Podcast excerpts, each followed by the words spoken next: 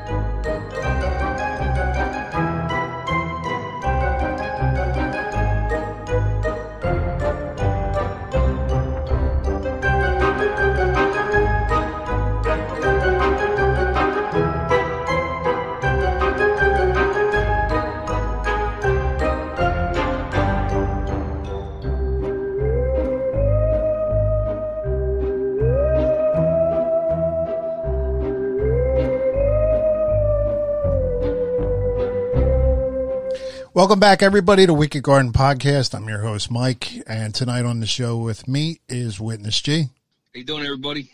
So tonight we're going to talk a little bit about um, the Great Adventure Haunted Castle Fire. Uh, it was May 11th, 1984, and it was a school trip that turned into a nightmare. So we're going to talk about that uh, right after we get back from these words. I'm Nick, the host of the UFO Chronicles podcast with first hand witness accounts of the strange and unexplained, covering UFOs, cryptids, conspiracies, and the paranormal. Real people, real encounters.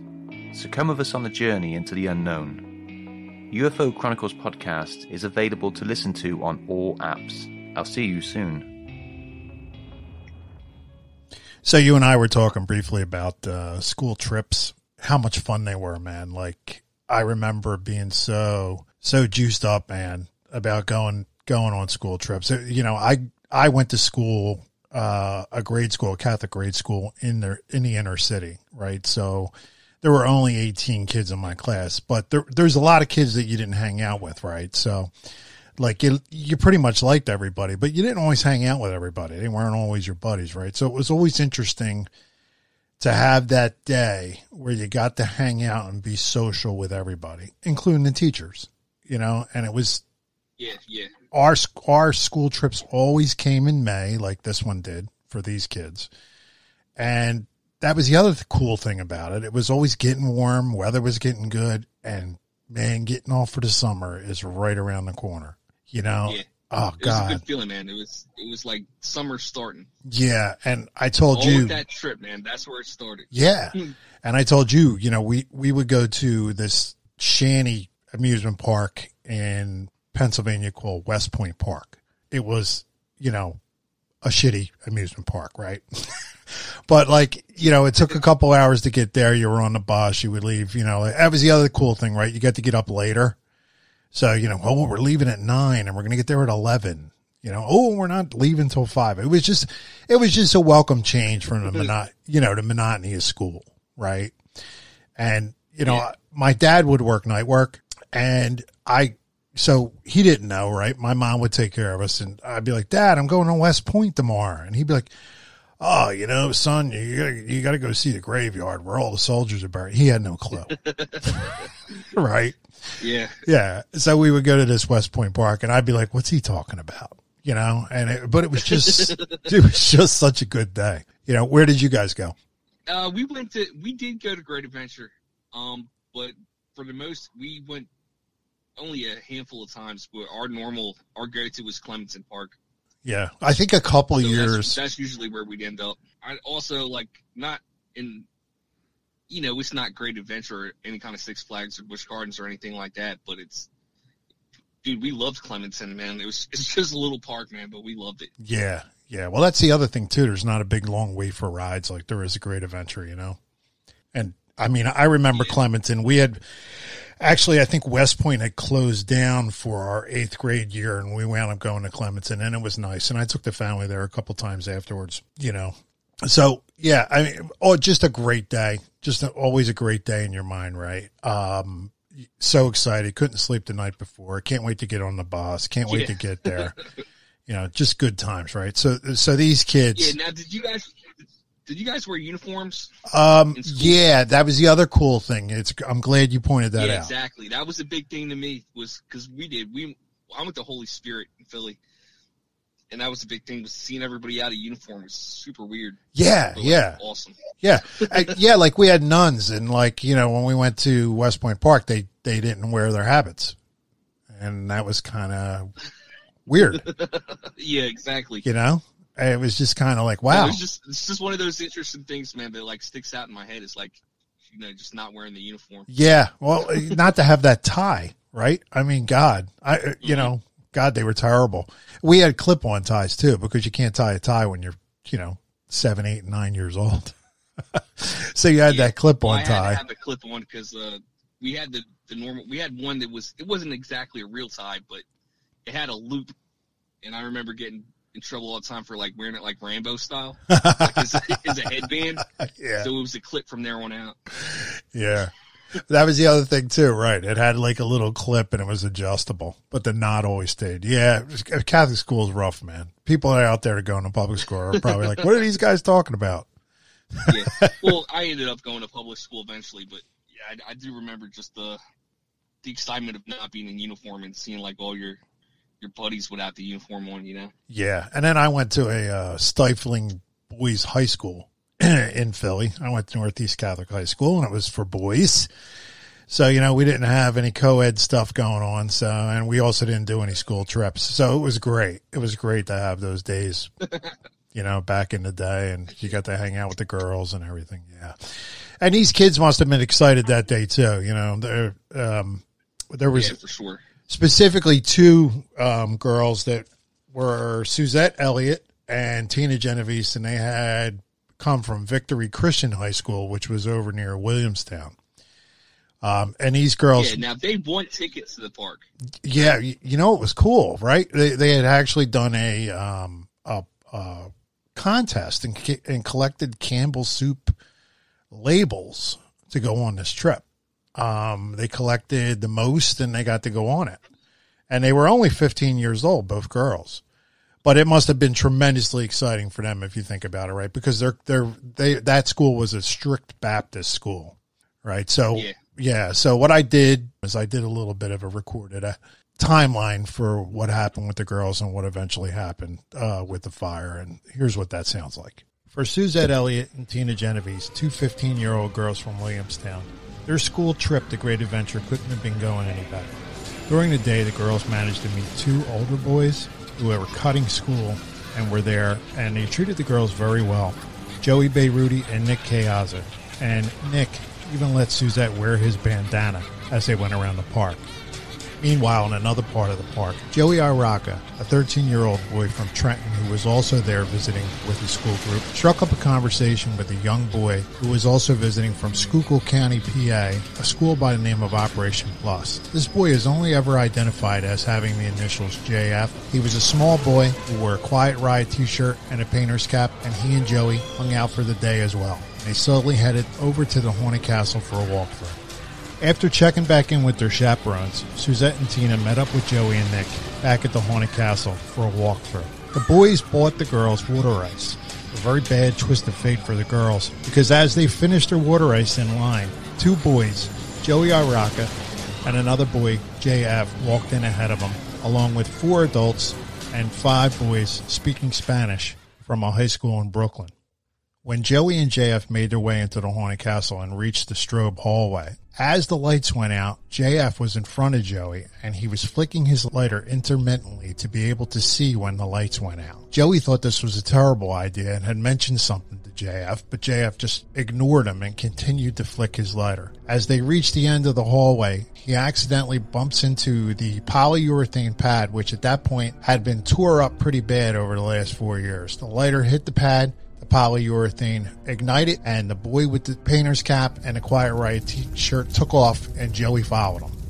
The girls finished up their water ices and walked in with the boys. Joey paired off with Tina, and Suzette paired off with Nick. and the two couples hung out near the wall right behind the barrel so they could look through and watch the people walk through the wall. They were hanging out there when suddenly they started to hear people screaming fire. It was the four adults that had walked in ahead of them, and they were coming back towards them, and they were coming back very quickly, followed by a large column of smoke coming down the hallway. The girls barely had time to think, and before you knew it, they were engulfed by smoke and people. They were knocked to the floor, and the smoke was so thick that they could not get up. Suzette laid there, wondering where she had gone wrong. She had ignored her strict Baptist upbringing, was hanging out with a boy in what amounted to a temple to the devil. She was wondering what happened to Tina. There was screaming, there was confusion, and she just thought to herself, this is how it ends. And as she laid there on the floor, slowly giving up hope, coughing, covering her mouth with the bandana, she thought to herself, this is what I get. This is what I deserve for disobeying everything that I've been taught. And it was then, miraculously, that a hand touched her back and a voice said, Can you walk? Gary Kapla was a worker at the Haunted Castle, and Gary bravely ran in. As he looked around for survivors to pull out of the fire, he looked and saw Nick's bandana on Suzette's head, and he was able to pick her up and bring her to safety. The flames raged on, slowly engulfing the entire complex, both sides. Soon there was nothing left but the framing on the outside of the trailers. All in all, eight people perished that day. Tina Genovese, Joey Beiruti, Nick Kayaza, who Suzette was with, and whose bandana she was wearing, Sammy Valentine, Eric Rodriguez, Lenny Ruiz, Chris Harrison, Jose Carrion, all perished in the fire. Initially, officials at Great Adventure didn't believe that anybody died in the fire. The next day, when they were picking through the wreckage, they saw what they thought were mannequins, but they soon realized that it were bodies piled up. There were seven bodies piled on top of each other, all trying to get one last gasp of air from the air conditioning vents on the floor. It remains the biggest amusement accident in New Jersey history with a total death toll of eight people.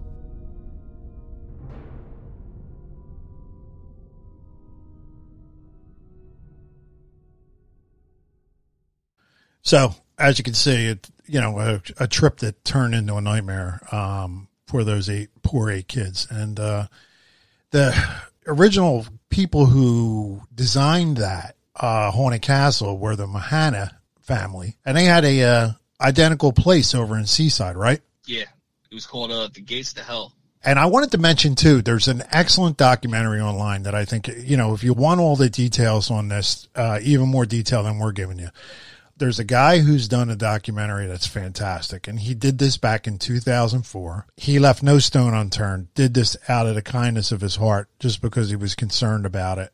You know, it's independent journalism. It's done. It was recorded in 2004, a lot of times with handheld, you know, camcorders or camcorders on tripods but it's amazing to me how much information this guy got on the entire, you know, leading up to the fire, all the information he has on Great Adventure, everything. Um, and that documentary is called The Doorway to Hell. It's on YouTube. It's in five sections. And the gentleman who recorded it is a gentleman by the name of Peter James Smith. Uh, you can go on YouTube and just look up his channel, Peter James Smith, or you can go and just Google or, or search in there the Great Adventure Haunted Castle Fire, and you'll see a documentary come up. There's a few of them, uh, but the one you're looking for is part one of five, uh, and Peter James Smith as the uh, producer of it. I think you guys will really enjoy that. It gives you all the detail you could ever want because this is pretty fascinating how this fire affected everything in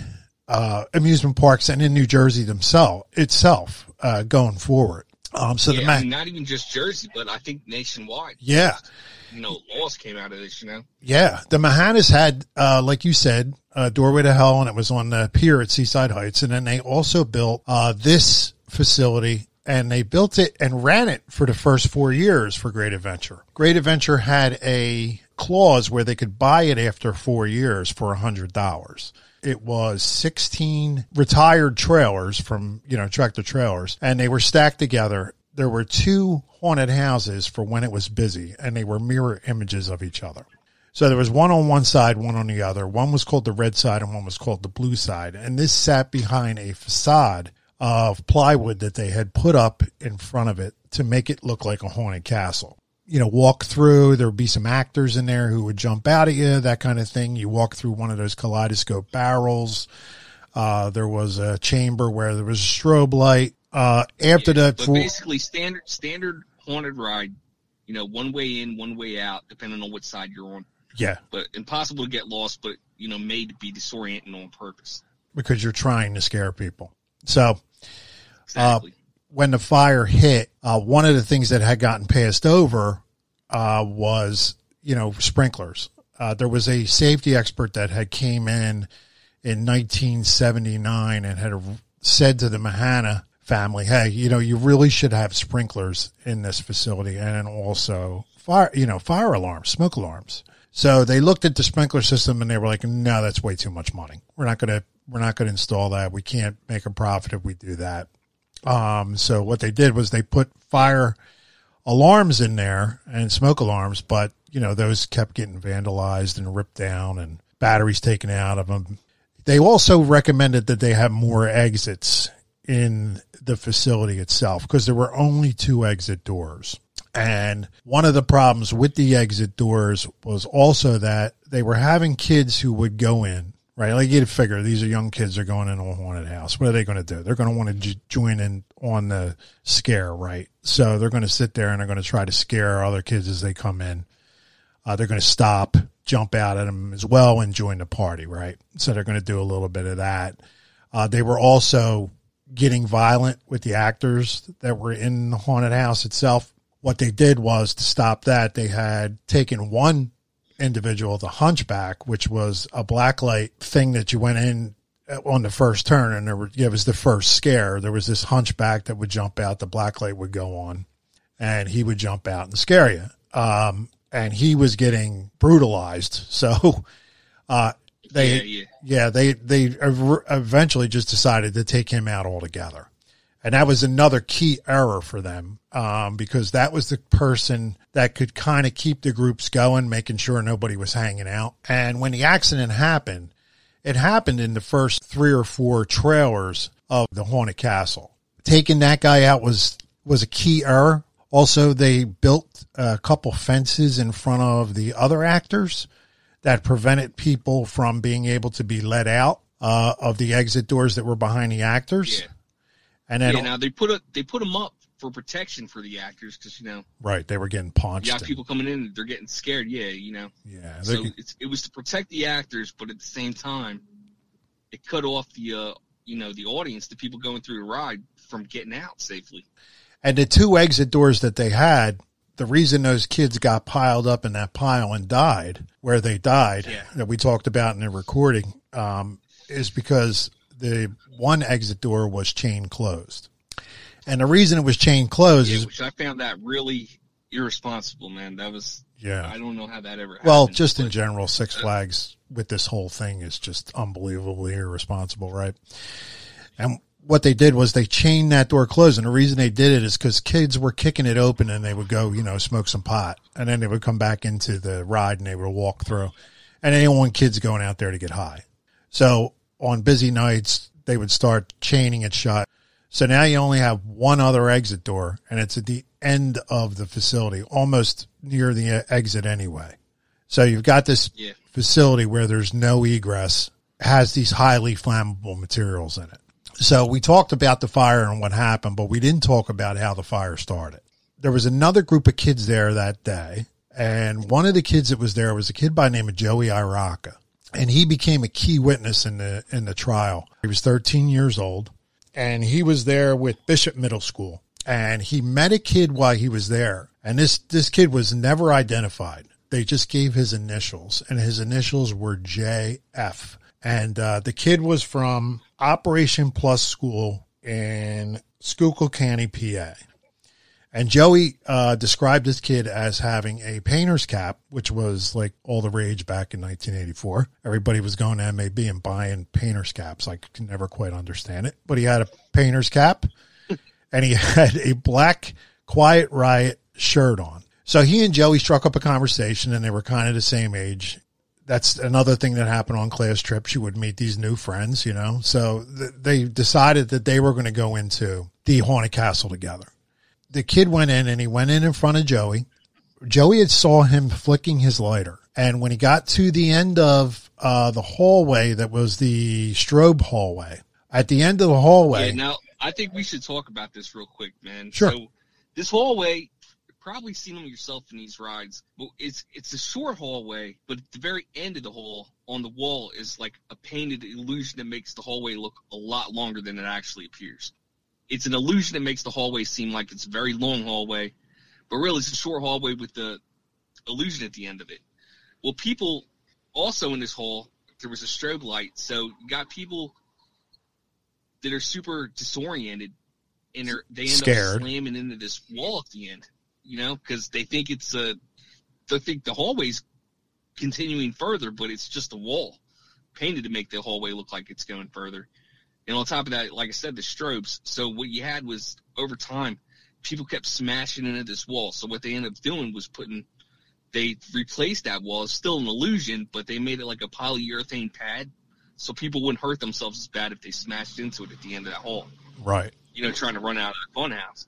right. So and that was done in 79 they had actually uh, redone that in 1979 so you know you can imagine this polyurethane pad is at the end of the wall and it's been there since 1979 it's been there for five years. It's pretty chipped up because people are still going to run into it.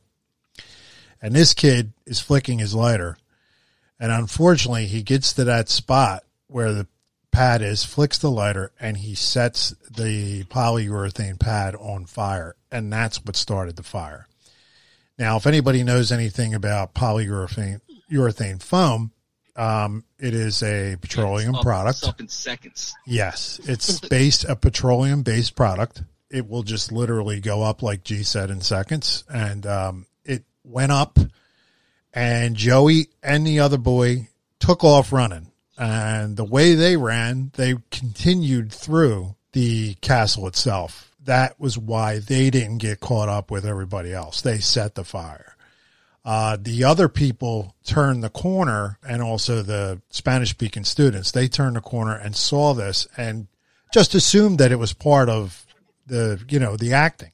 Soon they figured out when the smoke was coming down, well, uh, you know, this is a big deal. And they turned around, yelled fire and started running the other way.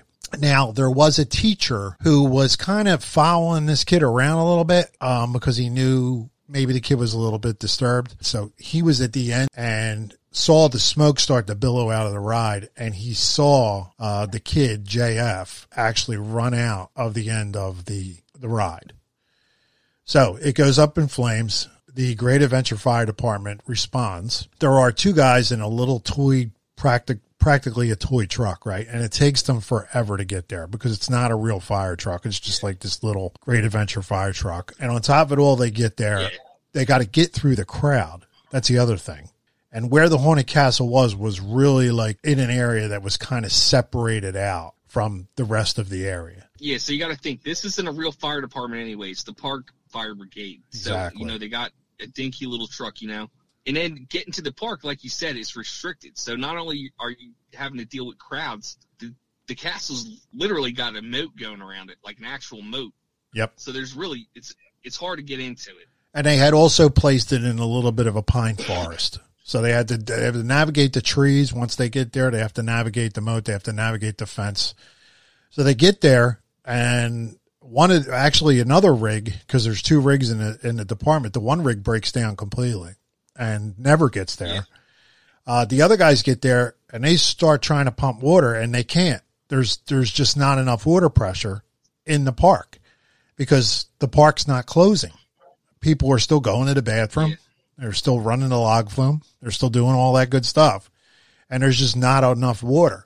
So what happens is they wind up calling all the major fire brigades, you know, who are, are mostly volunteer outfits from all around. And they need pumper trucks to come and have water that they can pump onto the fire. So pretty quickly the fire gets completely out of control. And we didn't want to get too much bogged down into, into the details because this is a, after all, paranormal podcast, and we want to talk a little bit about that aspect of it. But once again, um, you can get most of the details from Peter James Smith's uh, excellent documentary online on YouTube. And I think that'll get you down into most of the details. Suffice it to say that the construction of the structure to begin with uh, was illegal because the Jackson building inspector uh, considered it to be a, a, temporary structure because it was trailers, even though it wasn't. exactly. They made it out of the trailers, which was a loophole to get around the, the zoning because it, because it was made of those trailers, it was considered a non-permanent structure. Right. If it hadn't so it didn't been, abide by the same, you know, fire codes as exactly normal building. Exactly. If it had been, if you think about it, there's not a lot of uh, structures in a, an amusement park to begin with, right? There's restaurants and little stands to go get something to eat, and there's restrooms, right? So it's unusual to have a building, a standard building everywhere. Anyway, you know, things are pretty much a ride at that point, and they're not, yeah. you know, they're not buildings.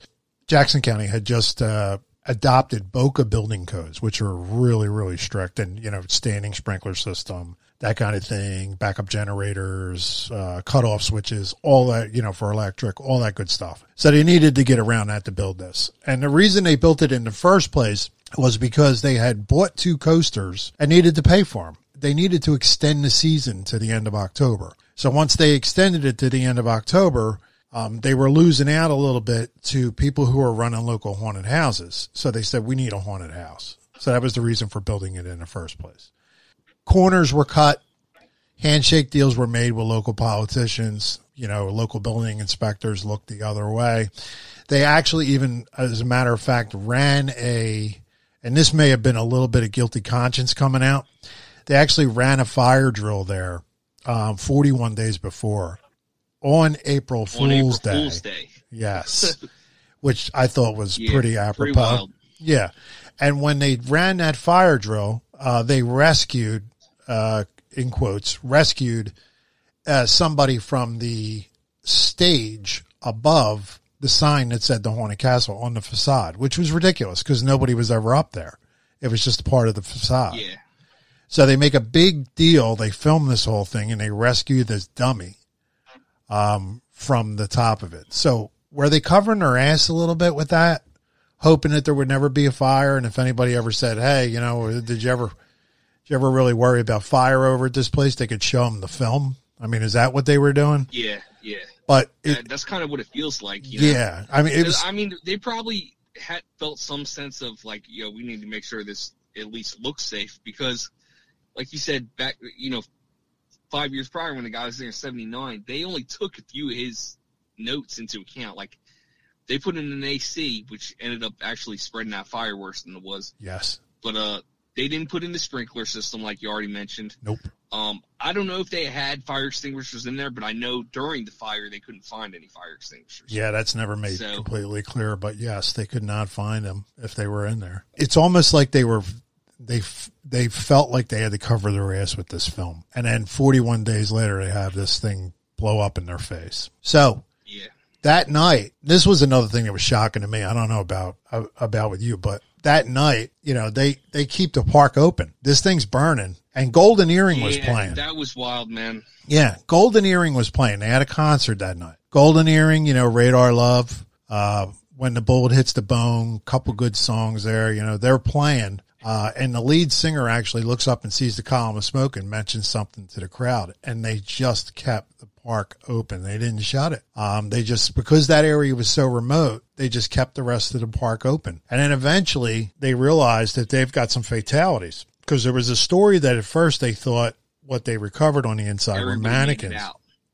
Yeah. And they thought everybody got out and they thought that there were some, you know, they had just recovered mannequins. So that's what they you know, if anybody was in the park as a chaperone or anything else from these different schools that had went that day, they got told, well, there's no fatalities. You know, we don't we don't know of any fatalities at this point.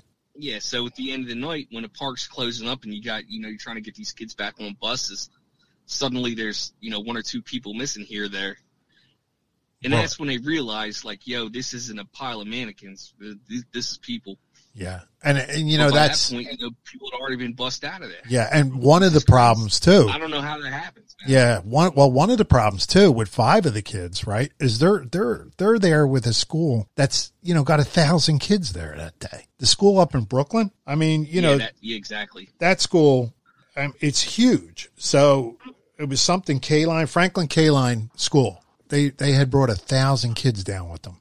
So I don't know if uh, like normally when we would go, there'd be a head count at the end of the day.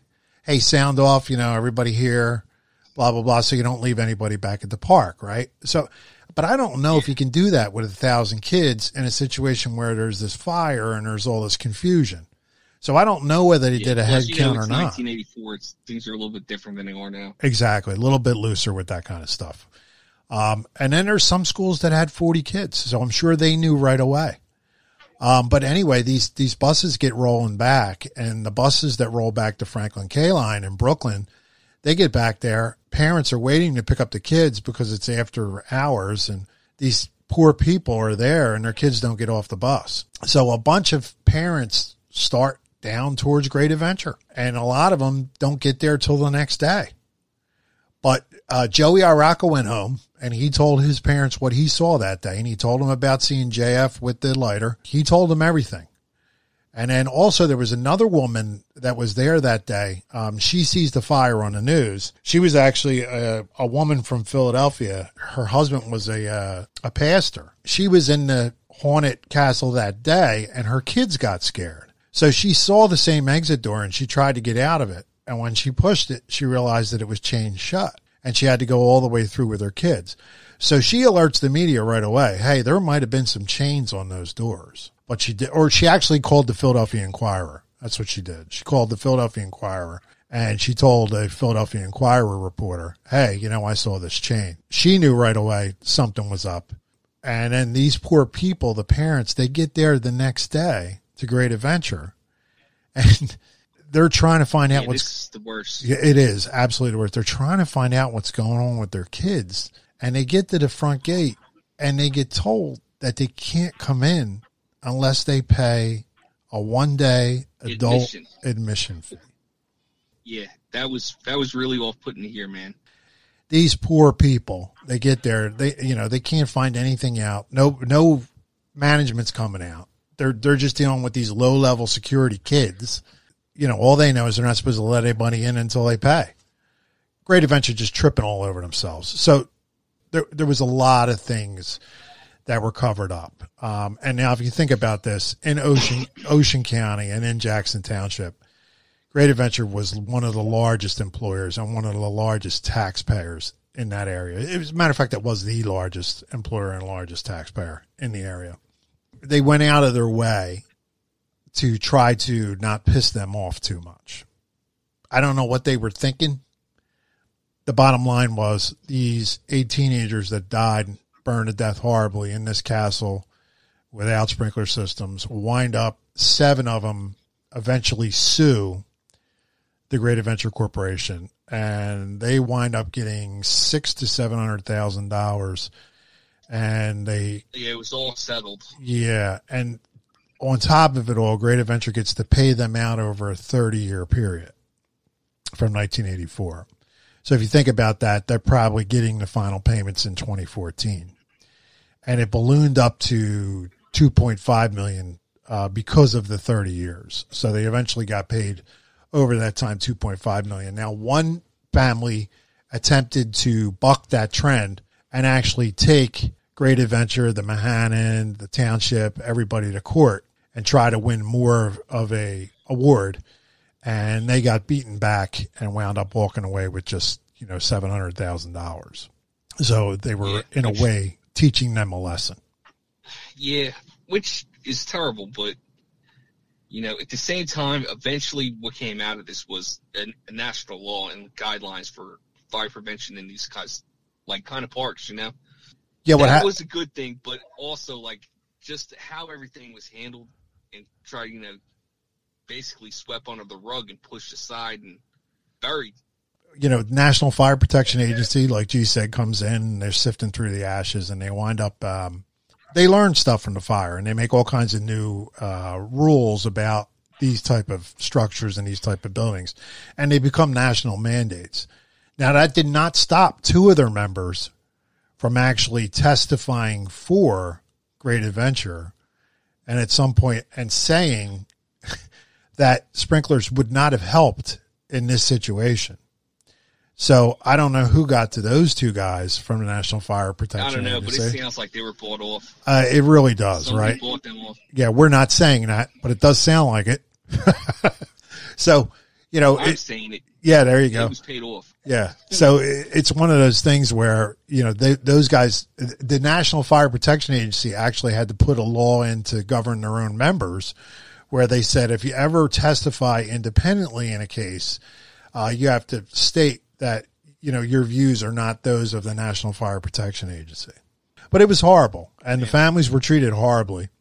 Um, and interestingly enough, in 1984, we all know I live in Brigantine. I talk about it all the time. We had Brigantine Castle here. And once again, the other night I was thinking about Brigantine Castle and I realized that Brigantine Castle got shuttered in 84 as well after this. Um, and the reason Brigantine Castle got shuttered is because they had to put sprinkler systems in and could not do it. They couldn't retrofit the structure for sprinklers. It was just simply impossible. And they couldn't bring it up to these new standards of code. So eventually what happened was it got, you know, shuttered, got surrounded by cyclone fence and eventually got shut down. You know, there was a uh, fire in 1987 where the structure and the pier itself burned down uh, when it was getting Yeah. ready to get redeveloped, which made me think a And lot like of, I, about that fire. You know, that fire may have Yeah. been an insurance fire. Yeah, that's what. Yeah, I think about that. I the whole time doing the research for this show in our other Luna Park episode, which is you know very similar to this episode. I I think about uh the way you're just talking about the Brigantine Castle. I I think about where I went all the time as a kid, which was Wildwood, and uh Dracula's Castle. That ended up burning down. Was that insurance fraud?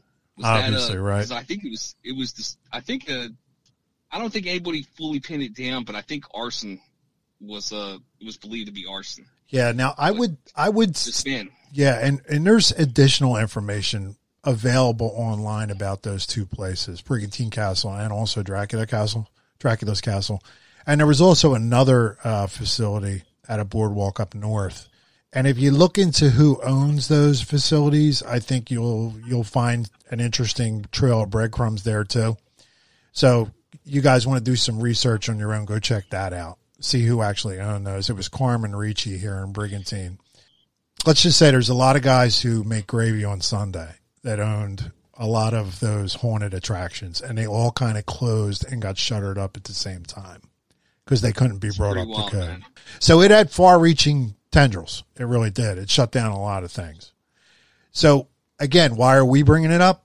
Well, we're bringing it up because Garrett and I have a larger, I don't know if he shares it as much as I do, but I, I have a larger idea about amusement parks and about, uh, you know, weird shit that goes on in amusement parks.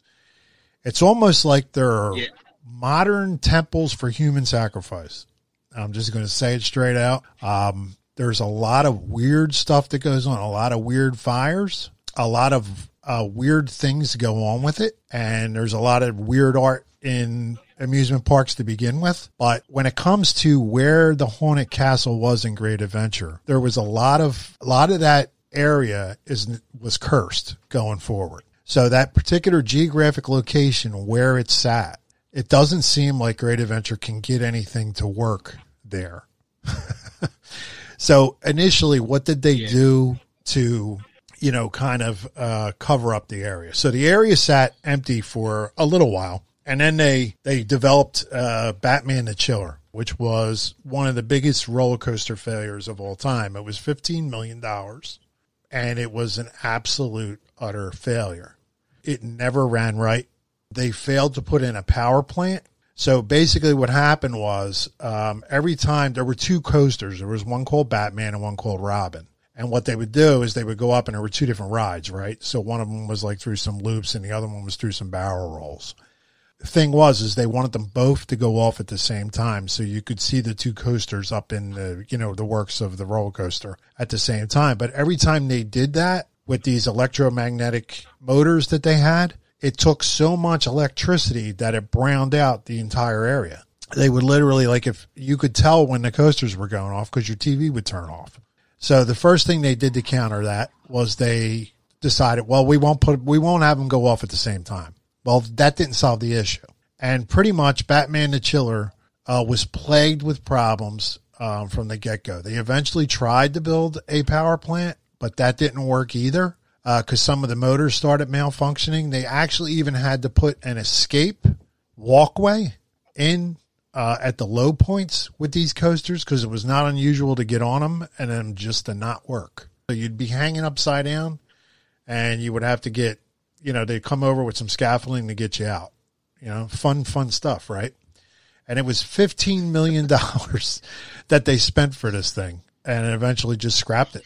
And they actually shipped it. It was supposed to go to uh, a park in Brazil, so they took it apart, and this park in Brazil was eventually going to buy it, but they reneged on buying it too.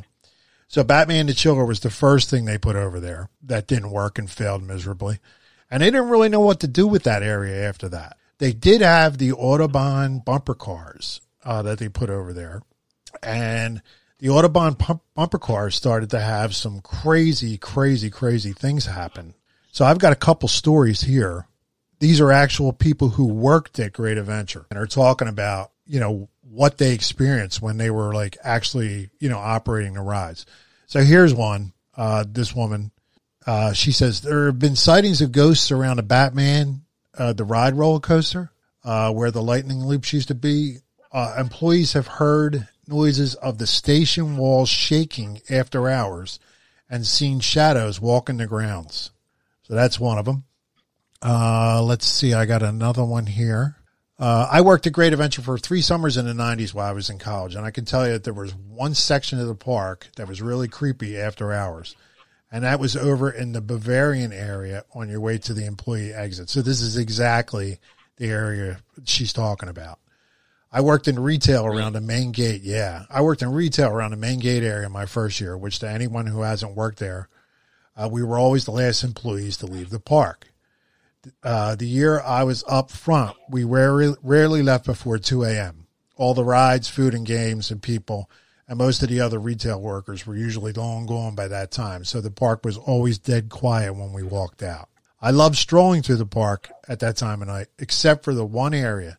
It was actually very peaceful and a lot of fun until you turned that one corner and went by the Autobahn uh, bumper cars, and you just had an overwhelming feeling that someone was watching you. And we would often hear the old speakers from the Haunted Castle where the organ music was playing click on and click off as we walk through that area. Oh man. yeah, that's uh that's more chilling than the chiller. Yeah. Yeah, they're pretty yeah. Pretty cool stories there, man. So, you know, yeah. uh th- that area was they've always had problems with it since then.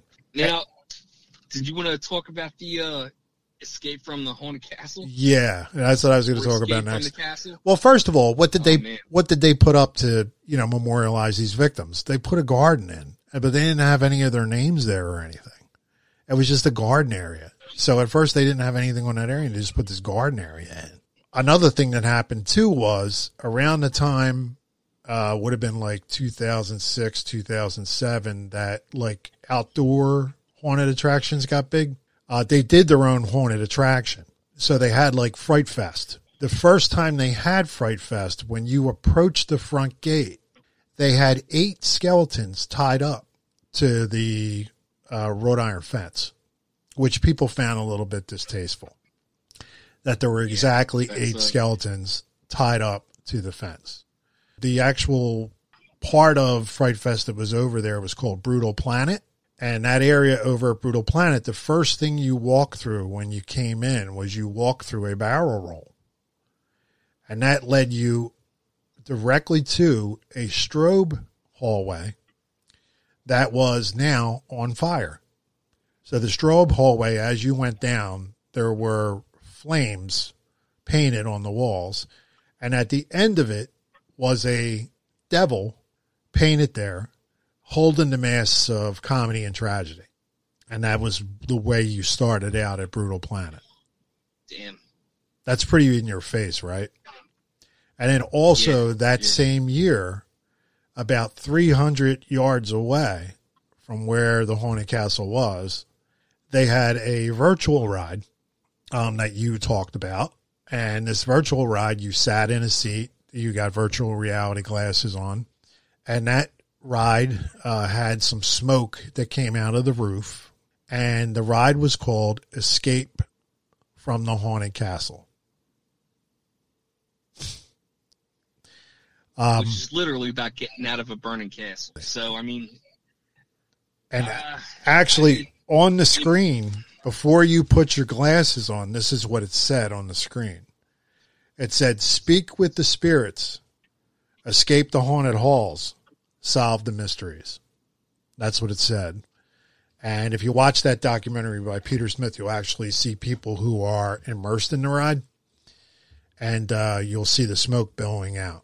And it was right near uh, 300 yards from where the spot was that yeah, the haunted castle if that ain't a smack in the face, man. I don't know. It's definitely a sick, sick sense of humor, and how they Yeah. thought it was going to get past everybody is beyond me. You know, but that we see that a lot when we when we talk about amusement parks. We see weird art, we see weird iconography, we see weird things go on, and it makes you wonder. Yeah, makes, not, not for nothing. That's a lot of the stuff that attracts me to it. But at the same time, like maybe there's something else going on at these parks. I mean, even going back to if you if you look at Disney and his uh, like obsession with the occult, man, that Disney World and Disneyland were like designed on like just the the way it was mapped out. Its its actual design is like occult symbols, man. there's tons of them, It's uh tons of stuff available that you can yeah, check out I think- online. and I think it's prevalent, man, and just amusement parks in general. There's so much information, man. Well, if there are actually, here's the thing too. If there are actually evil spirits out there who feed off human emotion, right? Think about the emotion of that night for those girls that were were there, right? They they have all that anticipation the night before going, right? They're 15 year old mm-hmm. girls. They meet these older guys. These older guys think they're think they're cute, right? So they start hanging out with them. So there's all that anticipation. Oh my God, I'm going to get a boyfriend, right? I'm going to get a boyfriend, all that good stuff. At the same time, you know, they're Baptist girls who had a really strict upbringing, Yeah. right? So, and they're ignoring all that, right? So there's all that. There's like, they're, they're, they're sort of kind of like ignoring like the God aspect, right? Like they're, because they have this temptation, right? So they want to go meet these guys right? So they're going to go, maybe they're going to have their first kiss. We don't know. We don't know these girls, right? Maybe they were going to have their first kiss. They have all that going through their head. The day's going great, right? It, couldn't be going any better. But in a way, they're shunning away all that, all that upbringing and all that, that God aspect in their life, right? In that moment. And then it goes from all that joy to that total feel of panic to probably some shock to some terror, absolute terror, right? And then that desperation that the one girl who, Tina Genovese, who passed away, must have felt. And that other feeling of relief and elation that Suzette must have felt when she got rescued. That's a lot Yeah. to feast on, right? If you're some sort of being that feeds on human emotion, it's it's a virtual fucking buffet, man. Right? I mean, Yeah. like you've got it all right there.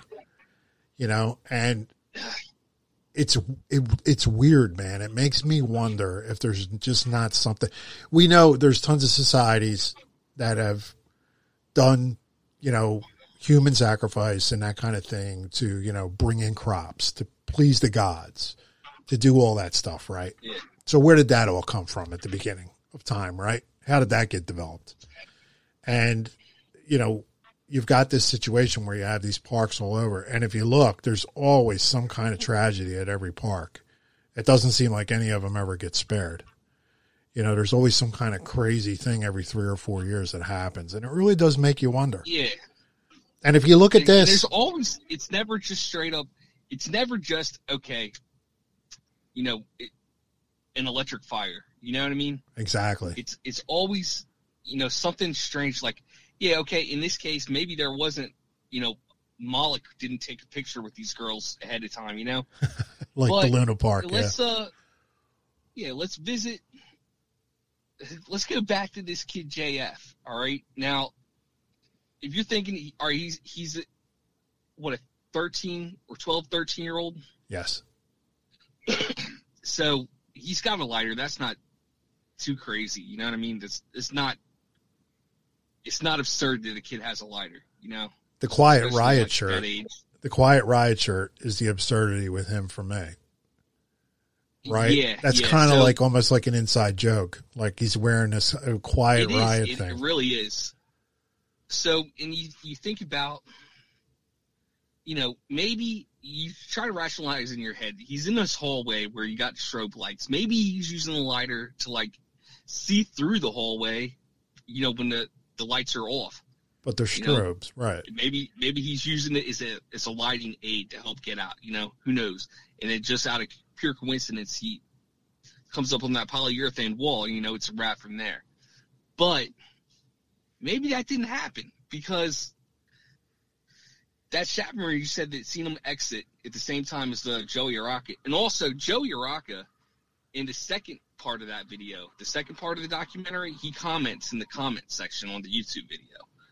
Oh, does he really? and his username yeah his username is joey araka. And it's uh he doesn't he basically he's still traumatized from it man. He doesn't want to talk about it. He's just basically saying like yeah i was i was there. It was awful but uh again so this is the kid that went home and told his parents like yo uh, you know i met this kid he had a lighter i don't know this is what happened and he's 13 now too. that young. chaperone, yeah, that chaperone that seen him coming out at the same time all the smoke started coming out. Well, at the end of the day, he sees this kid basically on the bus. They're headed back home, and the kid's just like flicking his lighter, like getting lost in the flame, looking catatonic, like young Mike Myers or something. right. But it turns out the kid actually, he the school is like a school for the disturbed. He's already in trouble because of uh, setting fires. He set a fire that Now, caused two hundred thousand dollars. He set a fire in the seventies that caused two hundred thousand dollars worth of damage. Think about that. Yeah, In the seventies, two hundred thousand dollars worth of damage. That's a lot of damage. That's a lot of damage. For the seventies, when a And you home was ten, fifteen thousand dollars, right? and if you know, and if you're kind of disturbed, who's to say this kid was didn't just, you know, just start arson, or maybe it was an accident. Period. But like, man, if when you're thinking about all the crazy stuff that we think about paranormally, and how these entities feed on emotion, and how certain individuals are more likely to be manip- manipulated. I mean, this kid could have. I'm not saying he was possessed and setting this castle on fire, but I ain't not saying that. And he and the interesting thing is, uh, you know, this gentleman who did the documentary and did a fantastic job with it. He pretty much tracked everybody down, and he was not able to track down this JF. Wasn't able to find him. It was almost as if the guy didn't exist. Now he was named by name in the in the court case later on, because you know they they were thinking about calling them. They never did, because the you know the point of the court case was to get you know Great Adventure off, right? So they didn't call a witness like that, you know, and Yeah, it wasn't dependent on someone. but It he was mentioned in it. His full name was in there. So I, I'm sure, you know, Peter probably knows his full name and still couldn't track him down. Yeah. Yeah, but that's pr- just taking everything into account, man. It's it's very similar to the Luna Park episode we had. Just, I don't. I hate to keep calling back that episode, but man, No, it is. similarities. Yeah, and that's what that, really You know, that's we, why we're we talked it. about this fire in the Luna Park episode. Yep. You know, we mentioned this when when we were doing that episode. You know, And- vice versa. It's just there seems to be more at play in specifically in these amusement parks, specifically around the dark rides, like you know, Definitely around the dark rides. Yeah, definitely around the dark Yeah. rides, and, and then you have these the testimonies of the the people that work there saying, you know, yeah, you know, even years after the fact, this spot of the park, it's always been kind of weird. There's been something off about it, you know. and they can't and get I anything know to work I did not know the uh the stories you're talking about. I didn't know the the ones about the uh, speakers with the organ music. Because apparently the organ music, that's one of the only things that kept playing in the ride while it was actually burning down. Yeah, That's something that didn't fail. The organs kept playing. and that's also something that happened in the Luna Park fire too. Yeah. They kept Yeah. playing. You know, and and if you think about this too, right? There was there was a fire in in Palisades uh, at at the amusement pier there, and that one was some years earlier, but there were seven dead in that. And then you know you fast forward to this fire, and there's eight. You Yeah. know, it's just odd, if you know, right? if, if yeah, exactly, man. And if you, if you just think about popular paranormal belief, and that some of these entities feed off of fear, like what better place to feed than like a dark ride, you know? what better place to attract them than an amusement park? I mean, Exactly. everything there is meant to thrill, scare. You know, it, it's like a a paranormal magnet for those things if they do actually exist. Like we're, you know, we're still debating that, but you're right. If you know, in natural, in nowadays in paranormal thought, that's that's what people believe that you know these things are feeding off some kind of human emotion.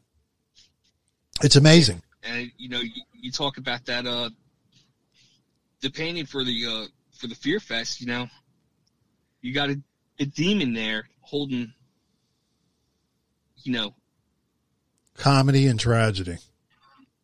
yeah. I mean, that's Where does that idea come from? From the artist, right? that imagery. If that imagery don't sum it up, like that's what I'm, that's what we're getting at here, folks. Yeah. It's, uh, It's just it's just really odd. It's almost like it's almost like one of those inside jokes, man, where it's like, you know, it's really it's just strange. It just really is. The Quiet Riot t-shirt thing really threw me over the top. Um this is just a sad, sad story. All these people cut down in the middle of their lives. You know, all this youth sacrificed, you know, uh, for profit yeah, essentially, let's be honest, for profit, right? Um, to a huge corporation. It's just an odd, odd thing. And in May, you know, um, at the beginning of a summer, which if you look back into a lot of, um, a lot of, uh, lore about civilizations that had human sacrifice to begin with, a lot of those sacrifices were done in May. It's just weird. It just really is. yeah, yeah, it is. But yeah, I was at a carnival last week, man, and I'd already been doing research for this show. So like, when I was going through the fun house there, I was looking for fire exits. Yeah. So I'm Yeah. sure a lot of you are getting ready to go down the shore if you haven't already. You know, if you're going to hop on those pier rides, like all those fun houses there. just have this show in the back Definitely, definitely. Uh, yeah, it, I haven't been able to. I I did not walk through that that uh fun house I just did last weekend without Yeah. thinking about this show. Yeah, we we just You you know, I, and and that's why I wanted to do it. So there's so much of that going on here right now. I mean, we are like just inundated every weekend with visitors down here. Um, my bosses, my one of my bosses lives in Ocean City, and he said he's just he's he's ready for the summer to be over. It's been the most crowded summer down here that it's ever been. It's just crazy, but there is definitely something out there with amusement parks, and there's definitely something that attracts um, these odd, odd, strange occurrences. And I don't know what it is. I'm just pointing it out. You know, don't kill the messenger. Um, but there is definitely something to it uh, if you look a little deeper. Um, like the artist at Luna Park had said. I mean, he was a full on believer, you know, and he was the artist at Luna Park. He said there's just something to it here. And all the weirdness too. I, I have to tell you this in closing, right? and I, I didn't even tell you this, but you're gonna you're gonna find this hysterical. So when we did the Luna Park episode, how much did we talk about Tiny Tim, right? And we even played that weird recording of him talking about the accident, right? Mm-hmm. Like he literally did like a 10 minute singing, half talking recording about this horrible accident that happened at Luna Park in a, in a commercial for Luna Park. So he's actually trying to get people to come and he's like, yes, and a horrible fire and, you know, in that goofy voice, right? That weird voice. Um, you know, so we talked about that, right? So last night we were coming home from taking a hike and I was talking to Tracy about doing the show with you today and recording it and talking about this. And next time I have Tracy on, I'll ask her about this and she'll, she'll back me up on it. So, so we're coming down the White Horse Pike and I hope to God there's somebody else out there that saw this.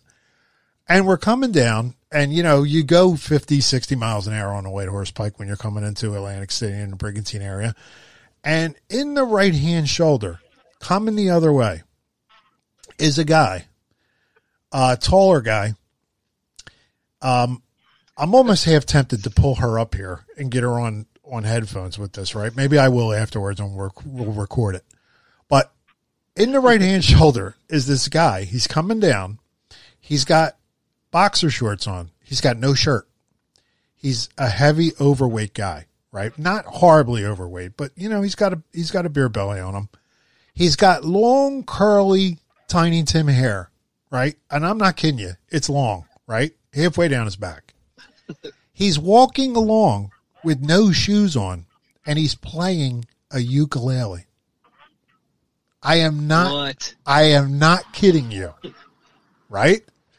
I, I'm and I am going to record her after we after we finish and I'm going to ask her about this story. But literally we were talking about today cuz she was like what are you guys recording about tomorrow and I I told her what we were doing. And he went by and she goes, "Do you believe that just happened?" And I said, "No, I don't." So I don't know if we're dancing with some Man, spirit. wild. We're dancing uh, Yeah, you know, because there was a lot we didn't talk about in that Luna Park. Dude, there kept consistencies like were, I guess, uh, synchronicities kept popping up around this tiny Tim, man. It was is so bizarre, that's why and it's still happening. yeah, that's why he It's still happening. That's why he favors so heavily in that episode, you know, and then that just bizarre speech about those kids dying, the father and the kids. Yeah, But yeah, when I saw that, it completely blew my mind. oh, that's wild, man. So I don't know. Maybe we're dancing some kind of dance with the devil here. Who knows? Yeah. You know, but we're just going to keep you watch Insidious yet, man? uh, I did. Yes. Yes, I did. Great So movie. that's the theme song for the demon. Yep. Yep. We talked about that in the Luna Park episode too. Who knows what's going on, man? Something's going on. There's some weirdness. Maybe we'll someday we'll we'll get to the bottom of. it. We're going to keep bringing these amusement park tragedies around every spring before everybody goes Yeah. to the to their vacation, so we can ruin their vacation. Yeah, I think next spring we should we should definitely talk about Disney. Of course, it isn't in Jersey, but you know, we got to talk about that, man. There's a so whole talk about as far as oh. Disney goes. not only that, the CIA aspect with Disney, them Yeah. all the shell Yeah, companies that they the cult is super. Well, it's yeah, and, and the CIA buying up all that land for him and shell companies. I mean, it's there. It's provable. You can see it. You know, they wanted him there. Well, yeah, I mean, yeah, and the influence right now. Like, I mean, damn, outside of the parks, Disney's huge now. Oh my God, it's it's in the overwhelming. entertainment world. Yep. It's not just Mickey Mouse anymore. I mean, they got the Marvel universe. It's Yeah, they're taking over, man. So they're they're influencing entire generations of kids right now. You know, yeah, and the CIA may wanted them. be uh, all positive the way they. You no, know, the CIA wanted them out there to because they wanted to. They wanted them, you know, involved in propaganda, and they did some propaganda stuff. Disney produced some propaganda videos, you know, in some situations. I mean, that's what they did for him. You know, it was a hand in hand Oh, relationship. So there's a whole episode on Disney and the weirdness about that. All the goofy yeah, covers we'll where to get that are one hidden. going next spring, Yep, absolutely. just before everybody starts going. we'll have to hit them with it. yeah. All right, so let Pretty me good. let me record this, and I'm gonna throw it into the end of the episode. So we just did our Great Adventure episode, and I was telling G about us driving back on Route 30 the other day and what we saw. Right. So, without me influencing you, can you tell him what we saw when we were riding down Route 30 the other day? Sure, I saw a tall white guy with long stringy hair with no shirt on and a little pot belly playing a ukulele. Dude, That's so bizarre. isn't it crazy? I literally, uh, well, Oh man. it's Tiny. Tim. Did he not look like Tiny Tim? He looked exactly like Tiny Tim.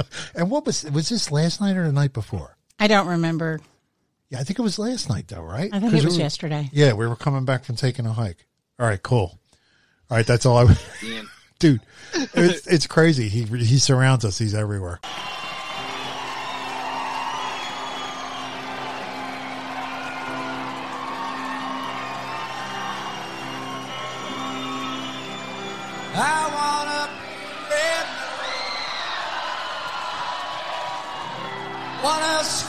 Flowers, squirt it on you.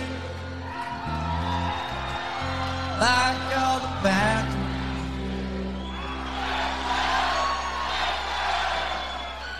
I want a jug of Bullens in the sun. I want to join the looks like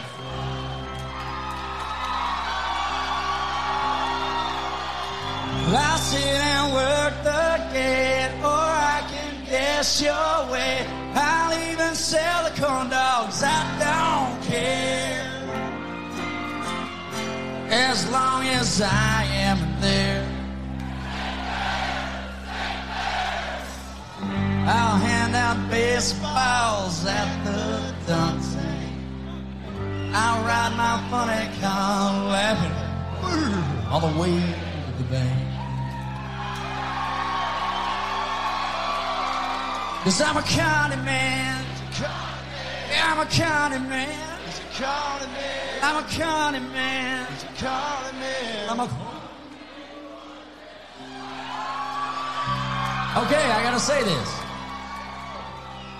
We vowed not to put this on the live record.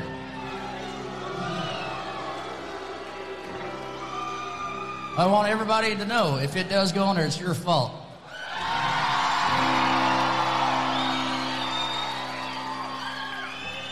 Because you can't pass this shit up here.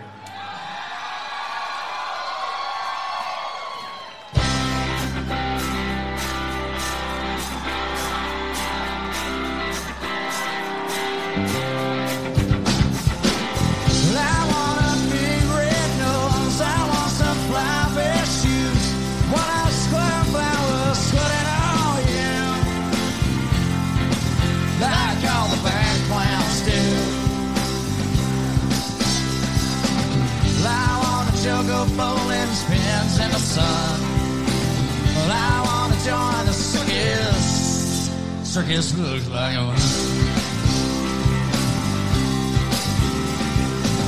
Well, I sit